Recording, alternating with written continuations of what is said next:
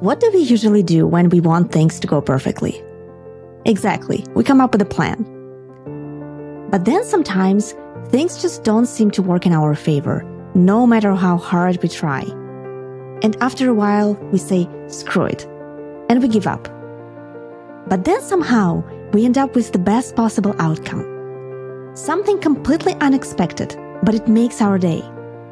My name is Elena Maitrak, and today's page of the Bravery Handbook is about a family adventure that didn't really go according to plan. Instead, it turned out to be so much better. Because if you think about it, it is not necessarily about what you do. It is about who you do it with, and also about your attitude, your willingness to embrace the circumstances and play with them and have fun.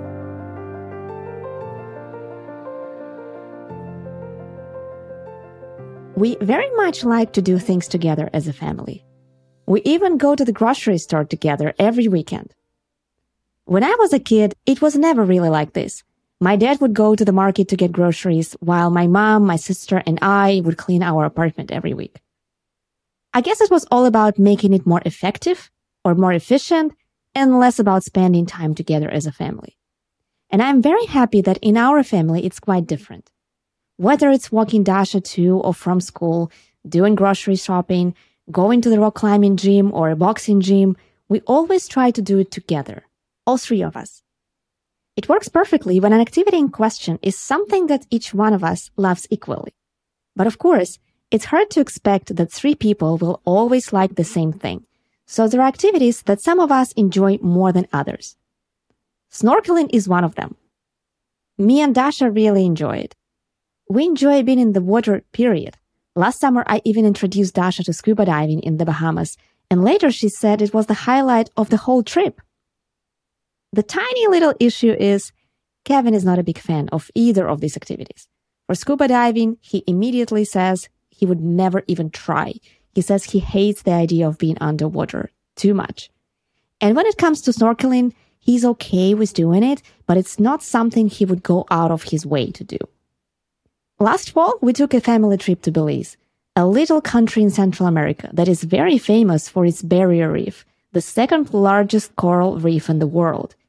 And of course, I couldn't miss an opportunity to see the sea life that inhabits that reef.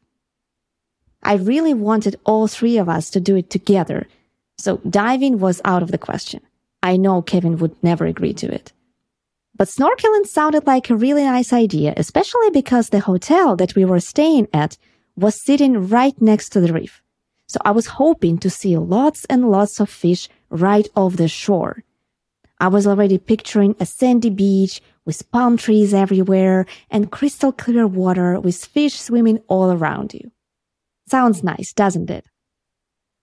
The very first morning after we arrived, we grabbed our masks and our snorkels and went to the beach.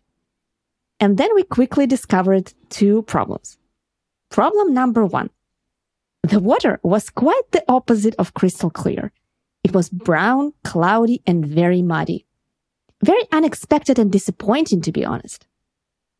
As we were told later, because of the recent rainfalls, a lot of dirt from the land got flushed into the ocean, and this is what caused this bad brown color. You could barely see your feet in 2-foot water, not to mention the fish. There was a very nice stretch of clear water out there, a few hundred feet off the shore, so we could probably swim there if needed. But here was the problem number two. Boats use this stretch of water to ride up and down the coast. And if you swim there, you risk being hit by the boat. Supposedly, some girl got killed just like that last year, and we definitely didn't want to repeat her destiny. One solution would be to get a kayak and take it to that stretch of the water. The kayak would stay above the water, it would be easily visible to all the boat captains, so they would know someone is out there and would be sure to not come close to you. But here is another problem. I'm not sure if you ever tried to ride a kayak. I hadn't until that time. But it's quite tricky to get in and out.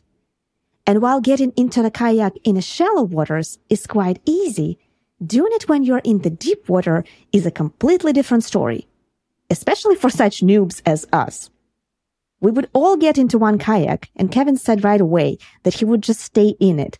He's quite tall, and he was worried that he wouldn't be able to get back into it if he decided to snorkel. But I really wanted all of us to go snorkeling together, so I was very committed to finding another solution. There was a pier nearby, so I thought maybe we try snorkeling off that pier. Maybe the water is clear there.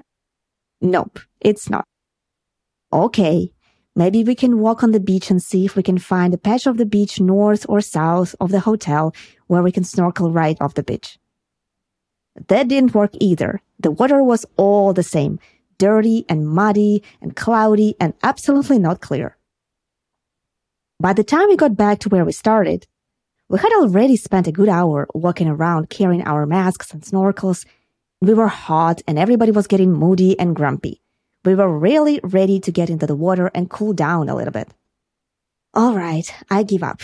Let's get that kayak. And maybe once we are out there, I can convince Kevin to give snorkeling a try.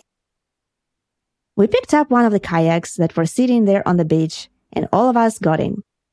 Me and Kevin were doing all the hard work paddling, while Dasha was enjoying herself. But I can't really be complaining. It's a nice little workout. It didn't take us long to get to the area where the water was finally crystal clear. It was also surprisingly shallow there, and we could see a lot of seaweed, but not a lot of fish. Well, let's hop off and try to find some fish, shall we? Dasha got out of the kayak first. I followed her. I did try to convince Kevin to do the same, but he was true to his original intention. He stayed in the kayak. Okay, that's not really the whole family experience, isn't it? But at least me and Dasha can do some snorkeling together. The water there was indeed nice and clear, but we were not finding any fish. And after about 10 minutes, we collectively decided that we were ready to head back to the shore. This whole adventure appeared to be much less exciting than we anticipated. But now we face this challenge, to get back into the kayak. Oh, and by the way, I forgot to mention something important. Apparently, I didn't know that until that day. There are different types of kayaks. There are these traditional ones that you have likely seen before, that I have seen before, but they don't have a lot of room inside. So we didn't pick this one as we weren't sure it would have enough room for three. Instead, we chose a different one. It looks more like a boat with taller sides and more room inside. And as a bonus, ours was made out of some clear material so we could see everything beneath it. A nice little feature.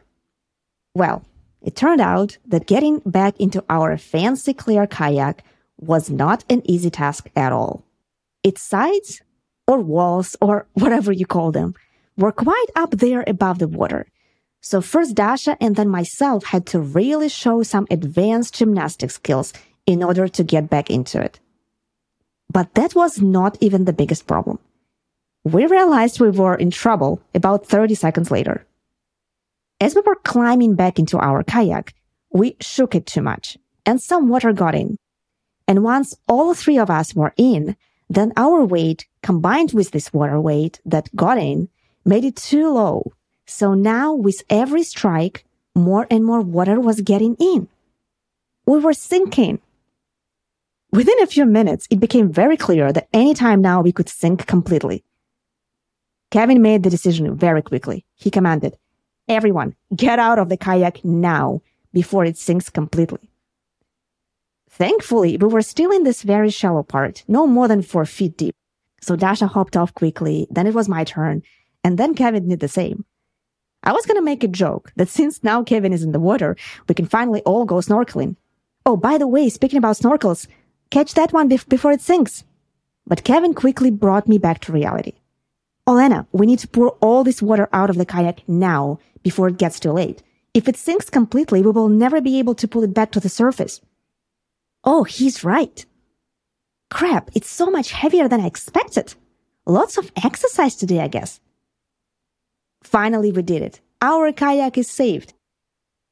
So we are standing in the shallow water, surrounded by the seaweed, and trying not to lose any of our masks or snorkels. And what do we do now? We already know that if we start jumping back in, we risk getting too much water in again.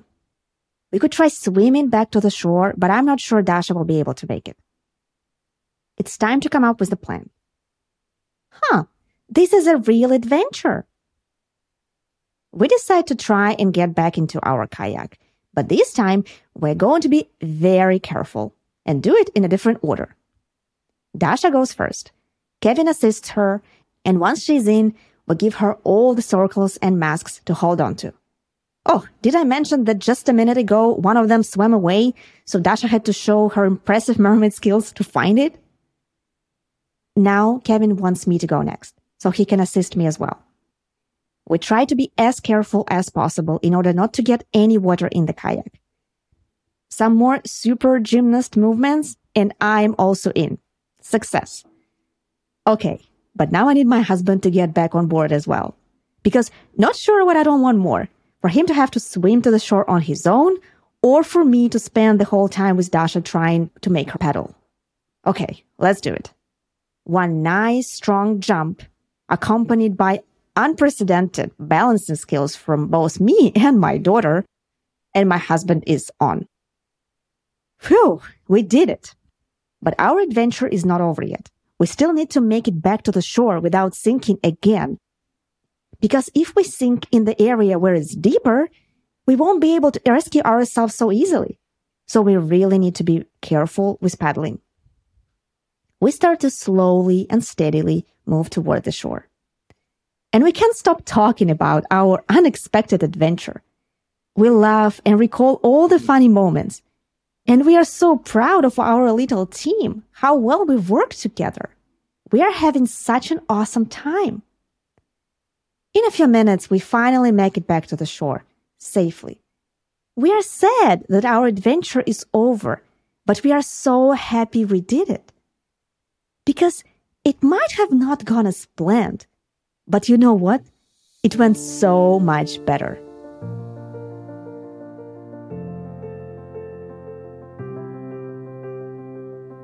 Thank you for being with me today as I flip another page of the Bravery Handbook.